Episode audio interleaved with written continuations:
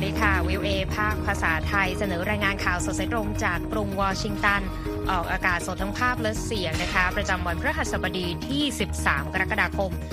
2566 ตามเวลาประเทศไทยนะคะ ซึ่งวันนี้มีดิฉันนิติการกำลังวัน ร่วมด้วยคุณนพรัชชัยเฉลิมมงคล ร่วมดำเนินรายการวันนี้นะคะสำหรับหัวข้อข่าวที่น่าสนใจมีดังนี้ค่ะไบเดนชื่นชมความเป็นเอกภาพของนาโตพร้อมยืนหยัดช่วยยูเครน สื่อนอกจับตาการเมืองไทยก่อนสภาโหวตนายก ดอนเผยได้พบซูจี ด้านโฆษกรัฐบาลเงาระบุคนเมียนมาไม่แน่ใจว่าเกิดขึ้นจริง สมแดงยิงขีปนาวุธตอบโต้ญี่ปุ่นเกาหลีใต้ประชุมนาโต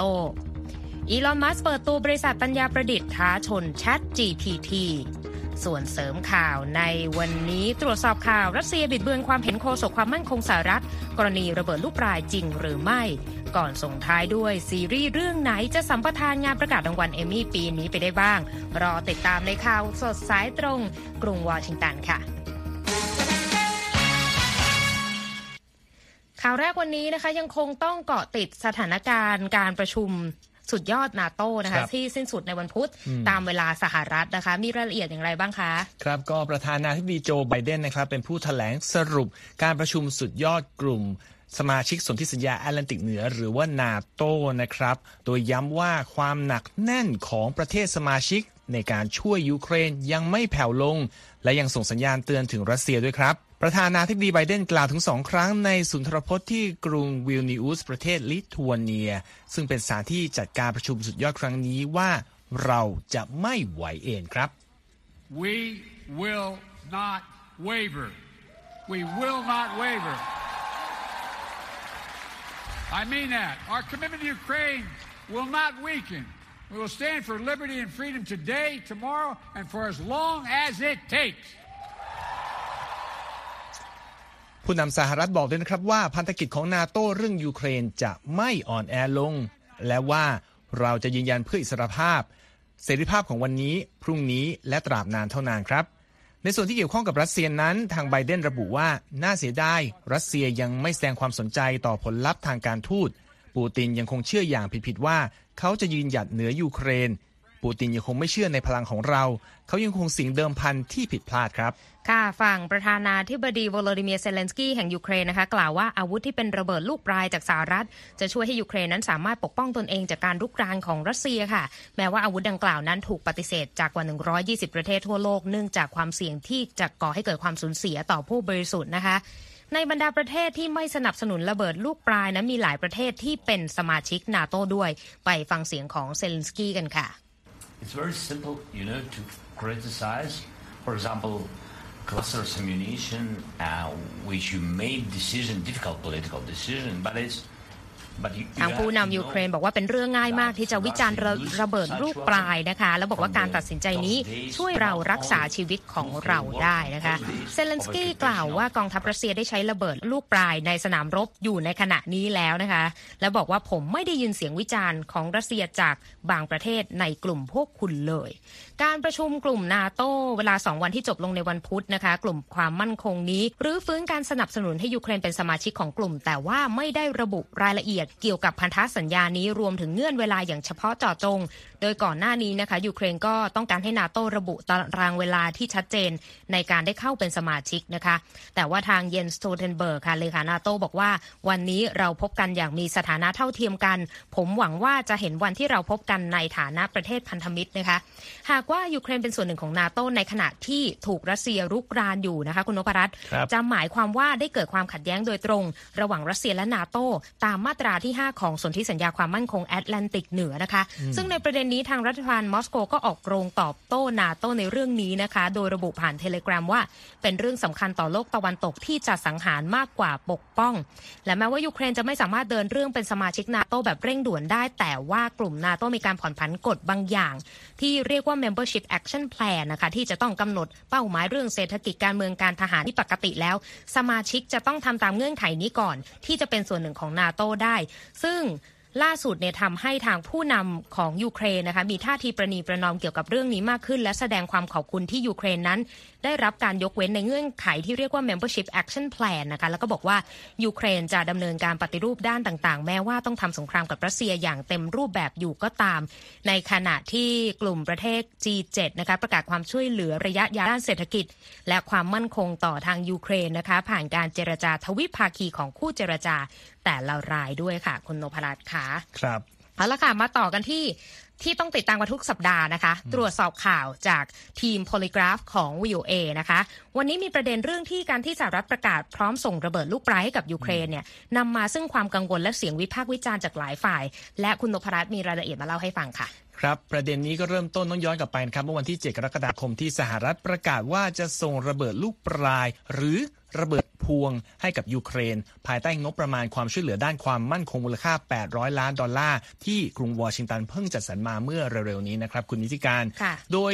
อาวุธประเภทดังกล่าวมีจุดประสงค์ในการใช้งานที่สองทาง ก็คือทิ้งลงจากเครื่องบินก็ได้ หรือยิงจากภาคพื้นดินก็ได้ แล้วก็ถูกออกแบบมาเพื่อจัดการกับเป้าหมายเป็นวงกว้าง โดยรายงานข่าวบอกว่ารุ่นที่สหรัฐจะส่งให้ยูเครนนั้น จะอยู่ถูกบรรจุอยู่ในปลอกกระสุนปืนใหญ่ขนาด 155มิลลิเมตรนะครับทั้งนี้ภายใต้อนุสัญญาว่าด้วยระเบิดพวงปี 2008 มีเนื้อหาที่ห้ามประเทศต่าง ๆ ที่ลงนามรับรอง ไม่ใช้อาวุธนี้นะครับ เนื่องจากโอกาสของความเสี่ยงที่จะเป็นภัยต่อพลเรือนผู้บริสุทธิ์ได้ พันธมิตรของสหรัฐที่ลงนามในอนุสัญญาดังกล่าว ก็ออกมาแสดงความกังวลกันอย่างถ้วนหน้านะครับ ขณะที่สมาชิกพรรคเดโมแครตและสื่อหัวก้าวหน้าบางแห่งก็ออกมาร่วมวิจารณ์ประเด็นนี้เช่นกันนะครับ คุณนิติการค่ะรัสเซียเองก็ไม่น้อยหน้าครับ ที่ตัวเองไม่ได้ลงนามในสัญญานี้ แต่ก็ออกมาแสดงท่าทีเกรี้ยวกราดเนี่ยต่อสหรัฐเช่นกันนะครับ โดยล่าสุดสถานเอกอัครราชทูตรัสเซียประจำสหรัฐออกมาให้ความเห็นผ่านแพลตฟอร์มเทเล gram มีคำพูดดังนี้นะครับ เราจดจำคำแถลงของจอห์นเคอร์บี้ผู้อำนวยการด้านการสื่อสารเชิงกลยุทธ์ของสภาความมั่นคงแห่งชาติสหรัฐ เกี่ยวกับการจัดส่งระเบิดลูกปรายให้กับยูเครนแล้ว โดยเจ้าหน้าที่วงเล็บว่าเคอร์บี้นะครับยอมรับโดยพฤตินัยว่าสหรัฐได้ก่ออาชญากรรมสงครามในช่วงที่เกิดความขัดแย้งอยู่กับยูเครนแล้วครับ ประเด็นนี้น่าสนใจแล้วเกิดอะไรขึ้นคะทำไมรัสเซียถึงออกมากล่าวหาสหรัฐแบบนั้นได้ ต้องบอกก่อนว่าจากการตรวจสอบของทาง Polygraph สิ่งที่ทางสถานทูตอ่ารัสเซียพูดเนี่ยเป็นความเท็จครับ เพราะว่า เป็นการอ้างคำพูดของเคอร์บี้อย่างผิดๆที่ออกมาพูด แล้วก็นำคำพูดที่เขาบอกเคอร์บี้ไม่ได้พูดออกมาขยายแผนการข้อมูลเท็จของตนเองในการดำเนินการต่างๆ เกี่ยวกับยูเครนโดยสหรัฐนะครับ โดยทางฝั่งเคอร์บี้เนี่ยมีการสัมภาษณ์ในรายการ This Week ทางสถานีข่าว ABC ไว้ อันนี้โค้ชคำพูดมานะครับเขาบอกว่าผมคิดว่าเราต่างเห็นพ้องกันว่า มีพลเรือนถูกสังหาร และจะถูกสังหารเพิ่มขึ้น ด้วยน้ำมือของกองกำลังรัสเซีย ไม่ว่าจะด้วยระเบิดลูกปลาย โดรน การโจมตีด้วยขีปนาวุธ หรือแม้แต่การโจมตีซึ่งซึ่งหน้ามากกว่าที่จะได้รับบาดเจ็บ จากการใช้ระเบิดลูกปลายที่ถูกยิงเข้าใส่ฐานทัพสหรัสเซีย ภายในอาณาเขตของยูเครนก็เป็นการบอกว่าที่จะส่งให้ไม่น่าทำร้ายพลเรือนมากเท่ากับสิ่งที่รัสเซียทำอยู่นะครับค่ะทางโฆษกสภาความมั่นคงแห่งชาติสหรัฐ แล้วก็เจ้าที่อื่นๆในกรุงวอชิงตันก็พยายามเน้นย้ำนะครับว่าอาวุธต่างๆ ที่สหรัฐจะส่งให้ยูเครนนั่นนะมีอัตราของสิ่งที่เรียกว่าเป็นการระเบิดล่าช้า คือไม่ระเบิดตรงเวลา หรือไม่ระเบิดเลยเนี่ยต่ำมาก เพนทากอนก็บอกด้วยว่าอาวุธที่ส่งไปให้ใหม่นั้นจะเปิดทางให้ยูเครน ได้พุ่งเป้าไปที่ทหารและยุทโธปกรณ์ของรัสเซีย ที่ตั้งมั่นเป็นแนวกว้างเอาไว้ได้นะครับค่ะส่วนยูเครนนะครับหลายฝ่ายในยูเครนก็ออกมาแสดงความยินดีต่อข่าวนี้ แต่ว่ามิไคโลโพโดลยักที่ปรึกษาอาวุโสของประธานาธิบดีโวโลดิเมียร์เซเลนสกี้ออกมาโต้กลับคนที่วิจารณ์เรื่องนี้นะครับ ที่บอกว่าทำไมต้องหาขออุปยุทโธปกรณ์ต่างๆ มาปกป้องตนเองเขาบอกต้องใช้สิเพื่อ เอามาป้องป้องกันตัวเองจากสิ่งที่เรียกว่าเป็นสงครามละฆ่าล้างเผ่าพันธุ์อันโหดเหี้ยมค่ะโอเล็กซี่เรสนิคอฟรัฐมนตรีกลาโหมยูเครนบอกด้วยนะครับว่ากองกำลังยูเครนจะไม่ใช้ระเบิดลูกปลายในพื้นที่เมืองต่างๆ และจะใช้อาวุธดังกล่าว เพื่อฝ่าแนวป้องกันของศัตรูเท่านั้นครับ ค่ะมาที่สองคำถามที่ดิฉันรวบตึงเลยนะคะอืมภัยคุกคามต่อชีวิตของพลเรือนจากระเบิดลูกปลายเนี่ยมันเป็นยังไงบ้าง แล้วมีรายงานเกี่ยวกับประวัติการใช้ระเบิดลูกดังกล่าวเนี่ยของรัสเซียอย่างไรบ้างครับคือระเบิดลูกปลายเนี่ยก็คือมีระเบิดลูกเล็กภายในระเบิดลูกใหญ่ ๆ ที่ออกแบบมาให้ระเบิดเมื่อถึงพื้น หรือไปสัมผัสกับสิ่งอื่น แต่ประเด็นคือบางทีระเบิดลูกเล็กพวกเนี้ยมันไม่ระเบิดตามกับปกติหรือลูกใหญ่ก็ไม่ระเบิดตามปกติ ก็กลายเป็นภัยอย่างเช่นกรณีของสหรัฐเอง เคยใช้ในสงครามเวียดนาม ทิ้งใส่กัมพูชาลาวเวียดนาม แม้สงครามยุติไปเป็นหลายทศวรรษแล้ว ก็ยังมีผู้คนเสียชีวิต หรือกลายเป็นผู้พิการ เพราะเศษซากระเบิดพวกนี้สหรัฐเคยใช้ระเบิดแบบเดียวกันในอัฟกานิสถานแล้วก็ที่อิรักด้วยนะครับ ก็เพราะเหตุผลนี้ทำให้มี 123 ประเทศและรัฐะลงนามในอนุสัญญาที่ว่าไปก่อนหน้านี้ ห้ามใช้ ห้ามพัฒนา ห้ามผลิต ห้ามจัดหา ห้ามสั่งส่ง สั่งสม ห้ามเก็บรักษาหรือถ่ายโอนด้วยนะครับ ในส่วนของประวัติการใช้เองรัสเซียเนี่ยก็ใช้มาตั้งแต่อย่างน้อย 2014 ตอนที่ยุลุกรานยูเครนแล้ว แล้วก็ตอน 2016 เนี่ยเซอร์เกย์ลาฟรอฟรัฐมนตรีต่างประเทศรัสเซียออกมาบอกว่านี่เป็นการใช้อาวุธที่ถูกต้องตามกฎหมายในการทำสงคราม ซึ่งรัสเซียเองนอกจากกรณียูเครนก็เคยใช้ในสงครามเชชเนีย จอร์เจียซีเรียมาแล้ว ซึ่งโดยรวมนะครับมี Human Rights Watch ออกมาออกรายงานที่วันที่ 6 กรกฎาคมปีเนี้ยบอกว่ารัสเซียได้ใช้ระเบิดลูกปรายไปทั่วยูเครนฆ่าชีวิตผู้คนและทำให้คนบาดเจ็บมากมาย แต่เขาบอกว่ายูเครนเองก็ใช้เหมือนกันนะครับ แล้วก็ในรายงานของเราจะมีภาพข่าวของอผู้ช่างภาพของ AP นะครับที่ชื่อเอฟเกนีมาโลเลตก้า ภาพของระเบิดลูกปรายมากมายกองเรียงรายอยู่ ซึ่งเป็นส่วนที่ใช้ในการรัสเซียใช้ในการถล่มเมืองคาร์คิฟอะแล้วก็รายงาน Human Rights Watch ของเมื่อสิงหาคมปีที่แล้วมีการระบุว่า รัสเซียได้ใช้ระเบิดลูกปราย โจมตีเข้าพื้นที่อย่างน้อย 10 เขตปกครองจากทั้งหมด 24 เขตปกครองของยูเครนนับตั้งแต่เริ่มทางสงครามเมื่อต้นปีที่แล้วนะครับ ค่ะนั่นก็เป็นรายงานตรวจสอบข่าวนะคะ จากทีมข่าวพลิกราฟที่คุณนพรัตน์นำมาเสนอนะคะ คุณกำลังรับฟังข่าวสดสายตรงจากวิวเอภาคภาษาไทยกรุงวอชิงตันนะคะ มาฟังข่าวกันต่อเกี่ยวกับทิศทางการเมืองไทยที่สื่อต่างชาติให้ความสนใจนะคะ ขณะที่รัฐสภาไทยจะพิจารณาตัวแทนการเมืองที่จะทำหน้าที่นายกรัฐมนตรี ซึ่งสสและสวก็มีกำหนดลงมติ ครั้งสำคัญในวันพฤหัสบดีตามเวลาประเทศไทย สื่อต่างประเทศก็ให้ความสนใจสถานการณ์การเมืองกันอย่างคึกคักนะคะรอยเตอร์รายงานเมื่อวันพุธเกี่ยวกับข่าวล่าสุดของการเดินเรื่องทางกฎหมาย 2 กรณี ที่ท้าทายเส้นทางสู่ตำแหน่งนายกของพิธาลิมเจริญรัตหัวหน้าพรรคก้าวไกลนะคะ โดยรอยเตอร์บอกว่าอย่างแรกก็คือกรณีที่สารรัฐธรรมนูญรับเรื่องจากคำร้องที่ว่าแผน การปรับแก้กฎหมาย หมิ่นพระบรมเดชานุภาพของพิธาและพรรคก้าวไกลนั้น เปรียบได้กับความพยายามล้มล้างการปกครองแบบประชาธิปไตยอันมีพระมหากษัตริย์ทรงเป็นประมุขนะคะ และอีกเหตุการณ์ที่ท้าทายก็คือการวินิจฉัยจากคณะกรรมการการเลือกตั้งที่ขอให้ศาลพิจารณาว่าพิธาขาดคุณสมบัติในการลงเลือกตั้งวันที่ 14 พฤษภาคม โดยให้เหตุผลว่าเขามีหุ้นในบริษัทสื่อนะคะ ขณะเดียวกันบูมเบิร์กค่ะ ออกรายงานที่พาดหัวว่า พิธากำลังต่อสู้กับปัจจัยหลายด้านเมื่อกลุ่มผู้คุมอำนาจเก่า จะกำหนดผลโหวตและบอกว่าข่าวต่างๆ ที่เกิดขึ้นนั้นแสดงให้เห็นว่านักการเมืองหัวก้าวหน้ารายนี้กำลังเดินบนเส้นทางที่เต็มไปด้วยความท้าทาย และมีปัจจัยอื่น ๆ อีกนะคะ ที่อยู่นอกเหนือการได้มา ซึ่งเสียงอย่างเพียงพอจากวุฒิสภานะคะ ขณะที่ AP ค่ะระบุว่าชื่อของพิธายังคงสามารถถูกเสนอต่อที่สภาในวันพระหัสบดีได้ แต่การดำเนินการของคณะกรรมการการเลือกตั้งล่าสุดนั้นก็เพิ่มความไม่แน่นอนว่าเขาจะได้คะแนนเสียง เพียงพอในการลงมติที่จะเกิดขึ้นหรือไม่ และถึงแม้จะตัดปัจจัยเหล่านี้ออกไปนะคะคุณนพรัตน์ครับการเป็นนายกของไทยในตอนนี้ก็ถือว่าลำบากอยู่แล้ว เพราะว่าความแตกแยกทางการเมืองในประเทศ อันนี้เป็นทัศนะของทาง AP แล้วก็สื่อต่างชาติที่นำมาฝากกันค่ะ ครับ จากที่ไทยนะครับขยับลงเออไปข้างบนของไทยที่เมียนมากันบ้าง AP รายงานนะครับว่า ดอนประมัติวินัยรองนายกรัฐมนตรี และรัฐมนตรีว่าการกระทรวงการต่างประเทศไทย เปิดเผยว่าตนได้พบกับองซานซูจี อดีตผู้นำเมียนมาที่ถูกค้นอำนาจไปนะครับในช่วงสุดสัปดาห์ที่ผ่านมา โดยการพบขึ้นครั้งนี้ เกิดขึ้นขณะที่องซานซูจียังถูกอยู่เอ่อควบคุมอยู่ในสถานที่ควบคุมตัวนะครับ คุณนิติการค่ะทางรัฐนารองนายกไทยนะครับ กล่าวว่าอดีตผู้นำพลเรือนของเมียนมาผู้นี้ แสดงความเปิดกว้างที่จะร่วมการเจรจาเพื่อหาทางออกให้กับ วิกฤตการเมืองในเมียนมาด้วย AP รายงานว่ารัฐมนตรีต่างประเทศไทยผู้นี้ เป็นเจ้าหน้าที่รัฐบาลต่างชาติเพียงรายเดียว ที่ได้เข้าพบนางองซานซูจี ตั้งแต่เธอถูกควบคุมตัวหลังเกิดรัฐประหารที่เมียนมาเมื่อวันที่ 1 กุมภาพันธ์ ปี 2021 นะครับ เขาบอกด้วยว่าออบอกกับรัฐมนตรีต่างประเทศชาติอื่น ที่เข้าร่วมการประชุมอาเซียนที่กรุงจาการ์ตาของอินโดนีเซียนะครับว่าองซานซูจีในวัย 78 ปีนี่ยังมีสุขภาพดี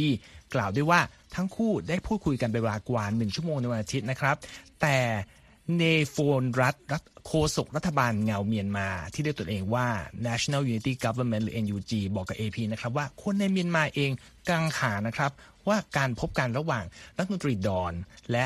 นางองซานซูจีนี่เกิดขึ้นจริงหรือเปล่า เขากล่าวด้วยว่าความพยายามของรัฐบาลทหารเมียนมาในตอนนี้ ที่จะอาศัยการเป็นที่ยอมรับของนางองซานซูจี เพื่อผลทางการเมืองหรือทางใดทางหนึ่งเนี่ยแสดงให้เห็นว่า ฝ่ายทหารเองก็ไม่สามารถรับมือกับวิกฤตของประเทศได้ดีอีกต่อไปด้วยนะครับ ค่ะมาปิดท้ายช่วงนี้กันด้วยเกาหลีเหนือนะคะ ยิงขีปนาวุธที่เชื่อว่าเป็นขีปนาวุธวิถีโค้งพิสัยไกลข้ามทวีปไปเมื่อวันพุธนะคะ ซึ่งเดินทางไปได้ไกลราว 74 นาที จากจุดปล่อยขีปนาวุธ แล้วก็ถือว่าเกิดขึ้นในช่วงที่ผู้นำญี่ปุ่นและเกาหลีใต้เข้าร่วมประชุมสุดยอดนาโตอยู่นะคะ โดยนักวิเคราะห์เชื่อค่ะว่าขีปนาวุธดังกล่าวนั้นอาจเป็นการทดสอบขีปนาวุธรอบใหม่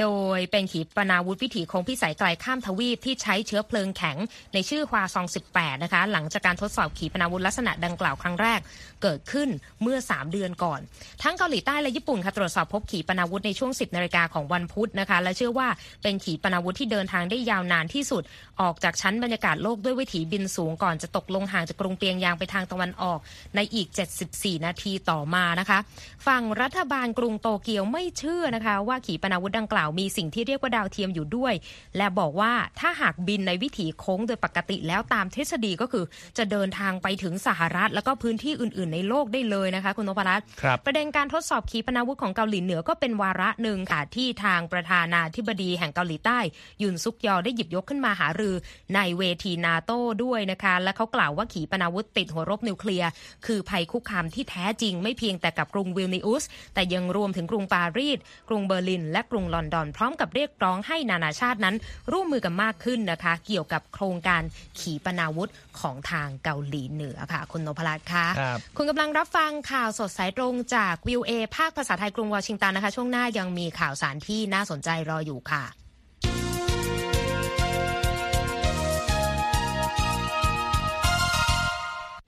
ไปเช็คสภาพตลาดหุ้นกันบ้างนะ คุณนพรัตน์ครับวันนี้เป็นไงนะบ้างคะครับเขียวยกแผงเลยค่ะ ดาวโจนส์บวก 86 จุดนะคะ ที่ 34,347 จุด S&P บวก 33 จุด ที่ 4,472 จุด NASDAQ บวก 158 จุด ที่ 13,919 จุดนะคะ ราคาทองคำบวก 1.37%ที่ 1,963 ดอลลาร์กับอีก 60 เซนต์ต่อออนซ์ค่ะ ไปครับที่ประเด็นเศรษฐกิจที่น่าสนใจ UN ออกมาพูดเรื่องหนี้สาธารณะครับใช่ไหมคะใช่ครับเอ่อทางสหประชาชาติออกโรงเตือนในวันพุธนะครับว่าเกือบ 40%ของประเทศกำลังพัฒนาอยู่ในภาวะหนี้วิกฤตนะครับ ขณะจังหวะที่ระดับหนี้สาธารณะทั่วโลกแต่ระดับสูงสุดทำสถิติ 92 ล้านล้านดอลลาร์เมื่อปีที่แล้วครับ รายงานฉบับนี้ชี้ว่าประเทศกำลังพัฒนา 59 ประเทศทั่วโลกกำลังเผชิญกับระดับหนี้ต่อ GDP ที่ 60%หรือว่าสูงกว่านั้นนะครับคุณนิติการค่ะเพิ่มจาก 22%เมื่อปี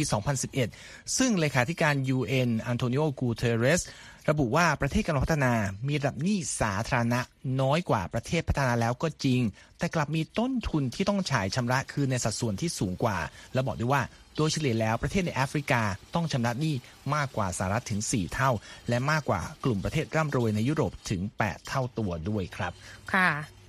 ค่ะก็เป็นประเด็นที่น่าติดตามนะคะสำหรับภาระหนี้ทั่วโลกไปที่เงินเฟ้อสหรัฐกันบ้างนะคุณนพรัตน์ครับมีทิศทางที่อ่อนตัวลงมาบ้างแล้วนะคะดัชนีราคาผู้บริโภคสหรัฐปรับขึ้น 3%ในเดือนมิถุนายนนะคะเป็นทิศทางที่อ่อนตัวที่สุดในรอบเกือบ 2 ปี โดยตัวเลขที่เปิดเผยโดยกระทรวงแรงงานสหรัฐนะคะบอกว่ามีเรื่องของราคาสินค้าบางกลุ่มอย่างรถมือสองน้ำมันเนื้อสัตว์และตั๋วเครื่องบินที่ปรับตัวลดลงในช่วงเวลาดังกล่าวนะคะ แล้วก็ถือว่าเข้าใกล้เป้าหมายเงินเฟ้อที่ระดับ 2%ของระบบธนาคารกลางสหรัฐหรือเฟดด้วยนะคะคุณนพรัตน์แล้วก็ครับเป็นการปรับตัวลดลงจากระดับ 4%ในเดือนพฤษภาคมที่ผ่านมาด้วย ถ้าย้อนกลับไปเมื่อปีที่แล้วนะคุณนพรัตน์จะเห็นว่าเงินเฟ้ออเมริกาเนี่ยพุ่งไประดับ 9%จากช่วคงรับเดียวกันของปีที่แล้ว เป็นทิศทางเงินเฟ้อที่สูงสุดในรอบ 40 ปี ก็เลยทำให้ทางเฟดเนี่ยต้องมีการเดินหน้าขึ้นดอกเบี้ยต่อเนื่องตลอด 16 เดือนมานี้ ก็กระทบต่อ ต้นทุนการกู้ยืมของผู้บริโภคแล้วก็ภาคธุรกิจนะคะ ทีนี้ที่ต้องจับตากันต่อคือบรรดานักเศรษฐศาสตร์เนี่ยเขาคาดการณ์กันค่ะว่าเฟดเนี่ยเตรียมปรับขึ้นดอกเบี้ยอีกครั้งในปลายเดือนนี้ แต่ว่าตัวเลขของเงินเฟ้อที่ออกมาเนี่ยอาจจะมีผลกระทบต่อการตัดสินใจในการปรับขึ้นดอกเบี้ยของเฟดด้วยเช่นกันค่ะครับเงินเฟ้อเป็นอย่างไรไม่ทราบนะครับในสายตาของคนบางคนเก่าคืออีลอนมัสก์นะครับหลังจากลุ้นมานานก็ได้เปิดตัวบริษัท ด้านปัญญาประดิษฐ์แห่งใหม่ชื่อ XAI ในวันพุธนะครับ แล้วก็เปิดตัวทีมงานวิศวกรที่ดึงตัวมาจากบริษัทเทคโนโลยีใหญ่ๆ มากมายเขาบอกว่าหมายมั่นปั้นมือจะผลักดันให้มันเป็นคู่แข่งรายใหญ่ของ Chat GPT ด้วยนะครับตามรายงานของรอยเตอร์ โดยบริษัทสตาร์ทอัพ AI แห่งใหม่นี้ ภายใต้การดำเนินงานและบริหารโดยมัสซึ่งตอนนี้ก็เป็น CEO ของ Tesla แล้วก็ Twitter ก็เป็นเรื่องที่ทำให้หลายคนอาจจะแปลกใจเพราะกอกมากล่าวในหลายวาระว่า ควรจะระงับการพัฒนาปัญญาประดิษฐ์ไปก่อน แล้วบอกค่ะว่าจำเป็นต้องมีมาตรการกำกับดูแล AI ด้วย แต่ว่ามัสทวิตข้อความออกมาในวันพุธนะครับว่าการประกาศตั้งบริษัท XAI เพื่อทำความเข้าใจเกี่ยวกับความเป็นจริง ขณะที่เว็บไซต์ระบุว่า บริษัทเอ่อ XAI เนะครับจะจัดงานเปิดตัวผ่าน Twitter Space ในวันที่ 14 กรกฎาคมนี้แล้วนะครับ ก็ตอนนี้ดูต่อไปว่าจะผลักดันได้มากแค่ไหนอย่างไรนะครับ ค่ะ คุณกำลังรับฟังข่าวสดสายตรงจากวิวเอภาคภาษาไทยกรุงวอชิงตันนะคะ เข้าไปรับฟังหรืออ่านรายงานของเรากันได้อีกครั้งทางเว็บไซต์ viewa thai com ติดตามเราผ่านทางช่องทางที่หลากหลายมากขึ้นนะคะ Facebook Instagram Twitter YouTube และเรามี Spotify ให้ได้ติดตามกันด้วยค่ะ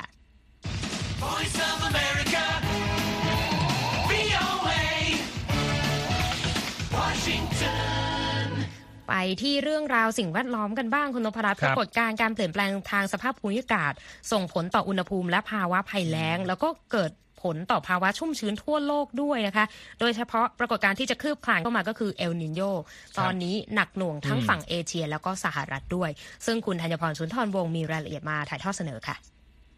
ผู้เชี่ยวชาญด้านสภาพอากาศบางคน คาดการว่าจะเกิดสภาพอากาศที่ร้อนและแห้งแล้งในเอเชีย ในขณะที่จะมีฝนตกชุกมากขึ้นในสหรัฐ โดยการคาดการดังกล่าวเชื่อมโยงกับผลกระทบของกระแสน้ำอุ่นในมหาสมุทรแปซิฟิก ที่เรียกว่าเอลนิโยซึ่งคาดว่าจะเกิดขึ้นในอีกไม่กี่เดือนข้างหน้านี้ค่ะปรากฏการเอลนิโยคือสภาพที่อุณหภูมิของพื้นผิวน้ำในมหาสมุทรแปซิฟิกตะวันออกและตอนกลางอุ่นขึ้น โดยเหตุการณ์นี้มักทำให้เกิดสภาพอากาศร้อน และแห้งแล้งในแถบเอเชียและออสเตรเลีย นอกจากนี้ยังทำให้เกิดฝนตกหนักทางตอนใต้ของสหรัฐ และทางตอนใต้ของอเมริกาใต้อีกด้วยค่ะ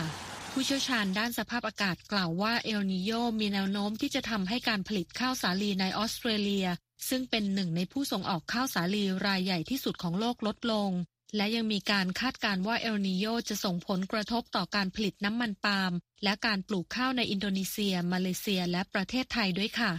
คริสไฮด์นักอุตุนิยมวิทยาที่แม็กเซอร์ซึ่งเป็นบริษัทเทคโนโลยีในสหรัฐกล่าวว่า สิ่งที่น่าจะเกิดขึ้นก็คือภาวะแล้งในออสเตรเลียที่ยาวกว่าที่เคย และเริ่มตั้งแต่ตอนนี้ไปจนถึงเดือนสิงหาคมเป็นอย่างเร็ว ขณะที่ภาพรวมของฤดูกาลในอินเดียก็แสดงให้เห็นว่า จะมีลมมรสุมอ่อนแรงกว่าปกติทั่วทั้งประเทศ และจะปกคลุมไปจนถึงปากีสถานด้วยค่ะสำนักข่าวรอยเตอร์รายงานว่าการลดลงของการผลิตธัญพืชและเมล็ดพืชน้ำมันในเอเชีย ที่เป็นผลมาจากปรากฏการณ์เอลนิโยทำให้มีความกังวลมากขึ้นเกี่ยวกับราคาอาหารที่สูงขึ้นสำหรับประเทศที่เปราะบางที่สุดในโลกนะคะ ทั้งนี้ราคาข้าวสาลีเพิ่งลดลงสู่ระดับต่ำสุดในรอบ 2 ปีครึ่ง ส่วนราคาข้าวโพดและถั่วเหลืองก็ลดลงมาตั้งแต่ปี 2022 ซึ่งเป็นช่วงที่สงครามรัสเซียยูเครน และโควิด -19 ส่งผลกระทบต่ออุปทานของโลกนะคะ ผู้เชี่ยวชาญด้านสภาพอากาศกล่าวกับรอยเตอร์ว่า ฝนตามฤดูกาลที่เรียกว่ามรสุมที่เกิดขึ้นทั่วเอเชียใต้มีแนวโน้มที่จะล่าช้าไปบ้างในปีนี้ โดยปรากฏการณ์เอลนีโญอาจส่งผลกระทบต่อการผลิตข้าวและเมล็ดพืชน้ำมันอีกด้วย ในขณะเดียวกันสภาพอากาศที่แห้งแล้งในสหรัฐและอาร์เจนตินาทำให้ผลผลิตข้าวสาลีและถั่วเหลืองลดลงในปีนี้ แต่ฝนที่ตกหนักในช่วงที่สองของฤดูกาลก็อาจส่งผลดีต่อพืชผล แม้ผู้เชี่ยวชาญบางคนชี้ว่าเรื่องดังกล่าวขึ้นอยู่กับช่วงเวลาการเกิดปรากฏการณ์เอลนีโญด้วยค่ะ ทั้งนี้นักอุตุนิยมวิทยามีความเห็นที่ขัดแย้งกันอยู่ เกี่ยวกับกรณีกระแสน้ำในมหาสมุทรจะเปลี่ยนแปลงเป็นเอลนีโญเร็วเพียงใด และเรื่องนี้จะส่งผลต่อสภาพอากาศของสหรัฐอย่างไรบ้าง แต่การเปลี่ยนแปลงที่ว่านี้น่าจะสิ้นสุดลงภายในช่วงระยะเวลาสำคัญของการปลูกข้าวโพดและถั่วเหลืองค่ะ ผู้เชี่ยวชาญด้านสภาพอากาศกล่าวทิ้งท้ายว่าเอลนิโยมีแนวโน้มที่จะช่วยเพิ่มความชื้นในดินในที่ราบของสหรัฐ ซึ่งเป็นพื้นที่ที่ทอดยาวผ่านตอนกลางของประเทศ และนี่อาจเป็นจุดเริ่มต้นของการเก็บเกี่ยวข้าวสาลีฤดูหนาวที่ดีขึ้นมากในปี 2024 ที่กำลังจะมาถึงนี้ค่ะธัญพรสุนทรวงศ์ VOA ภาคภาษาไทย รุงวอชิงตันค่ะ ขอบคุณมากค่ะ คุณธัญพรคะมาส่งท้ายกันวันนี้แปะเอาไว้ตั้งแต่ครับต้นรายการอืมทัพซีรีส์จากค่าย HBO นำโดย Succession The White Lotus และ The Last of Us นะคะ จับจองพื้นที่เข้าชิงไปถึง 74 สาขาในงานประกาศรางวัล Emmy Award ท่ามกลางบรรยากาศที่อึมครึมนะครับในการประท้วงใหญ่ในวงการฮอลลีวูดปีนี้ที่ทำให้หลายคนมองว่านักแสดงจะไม่มางานนี้ แต่จะไปลงถนนร่วมประท้วงกันแทน ทีนี้ในการเผยผู้เข้าชิงนะคะ ซึ่งเกิดขึ้นเมื่อวันพุธเนี่ยซีรีส์ดราม่า Succession นะคะ เข้าชิง 27 สาขานะคะครับซีรีส์ดราม่ายอดเยี่ยม แล้วก็สาขานักแสดงชาย นักแสดงหญิง แล้วก็นักแสดงสมทบยอดเยี่ยมก็เข้าชิงเช่นกัน อีกเรื่องเป็นหนังดัดแปลงจากวิดีโอเกม PlayStation The Last of Us นะคะครับซีรีส์ดราม่าหลังวันสิ้นโลกที่เชื้อรากลายพันธุ์ทำให้คนเป็นผีดิบเดินดิน เข้าชิง 24 สาขานะคะ รวมถึง 2 นักแสดงนำอย่างเบลล่ารัมซี่และเพโดรพาสคาลก็เข้าชิงด้วยเช่นกัน แล้วก็ซีรีส์ตลกร้ายที่คุณนพรัตน์ดู The White Lotus นะคะครับทริปสวรรค์ที่กลายเป็นเหตุฆาตกรรมสุดสยองเข้าชิง 23 สาขา โดยเฉพาะสาขานักแสดงสมทบยอดเยี่ยมเนี่ยคือแบบตัวเก่งเลยนะคะครับและอีกซีรีส์หนึ่งนะคะ Ted Lassoค่ะ ครองฝั่งซีรีส์ตลกในเวทีนี้เข้าชิงถึง 21 สาขาด้วยการรวมทั้งซีรีส์ตลกยอดเยี่ยม และนักแสดงชายยอดเยี่ยมด้วย แต่ที่ต้องลุ้นกันต่อเนี่ยไม่ใช่แค่ลุ้นรางวัลอย่างเดียวนะคุณนพรัตน์ครับเพราะว่าเขาจะประกาศรางวัลกันที่วันที่10 18 กันยายนอืมแต่ว่าประเด็นเรื่องการประท้วงเรียกร้องค่าตอบแทนของนักเขียนในฮอลลีวูดเป็นครั้งแรกนับตั้งแต่ปี 1960 เนี่ยครับจุดกระแสให้บรรดานักแสดงเนี่ยอาจจะไปร่วมลงถนน แล้วก็ไม่มางานประกาศรางวัลกันซะได้นะคะ ก็เลยบอกว่ามีความเป็นไปได้นะคุณนพรัตน์ว่าเขาอาจจะเลื่อนงานประกาศรางวัลก็เป็นได้ ถ้าเกิดว่าสถานการณ์เนี่ยยืดเยื้อไปอีกนะมันจะยืดเยื้อในขนาดนั้นเพราะนี่เดือนแค่กรกฎาคมงานกันยายน แล้วก็เขาท้วงมาหลายเดือนแล้วนะใช่เพราะฉะนั้นเอ่อหวังว่าจะมีการหาข้อยุติในข้อขัดแย้งที่ว่า นักเขียนก็ควรได้รับการค่าตอบแทนที่สมน้ำสมเนื้อที่มีซีรีส์เข้าชิงมากมายขนาดนี้นะครับ ใช่ค่ะ และที่จบไปนะคะก็คือข่าวสดสายตรงจากกรุงวอชิงตันวันนี้นะคะ ดิฉันหนีที่การกำลังวัน ผมนพราชชัยเฉลิมมงคล ผู้รายงานสวัสสดีวัสดีค่ะ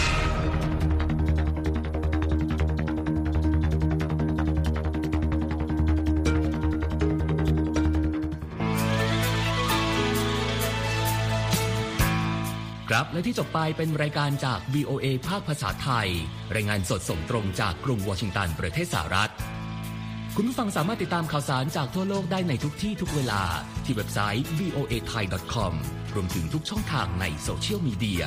Facebook YouTube Twitter และ Instagram เริ่มต้นวันด้วยการอัปเดตข่าวสารจากทั่วโลก ผ่านรายการข่าวสดสายตรงจาก VOA ภาคภาษาไทย และสุดสัปดาห์กับ VOA ทั้งยังเรียนรู้เรื่องราวทางวัฒนธรรม และไลฟ์สไตล์ ผ่านรายการภาษาอังกฤษแบบอเมริกันของเรา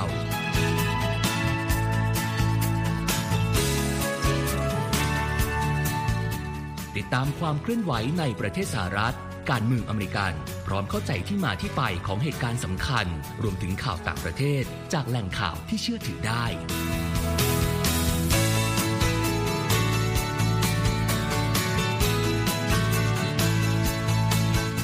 นอกจากนี้ VOA ยังมีบทสัมภาษณ์และคอนเทนต์แบบ Exclusive จากบุคคลที่น่าสนใจหลากหลายวงการ และยังมีเรื่องราวของคนไทยในประเทศสหรัฐอีกด้วย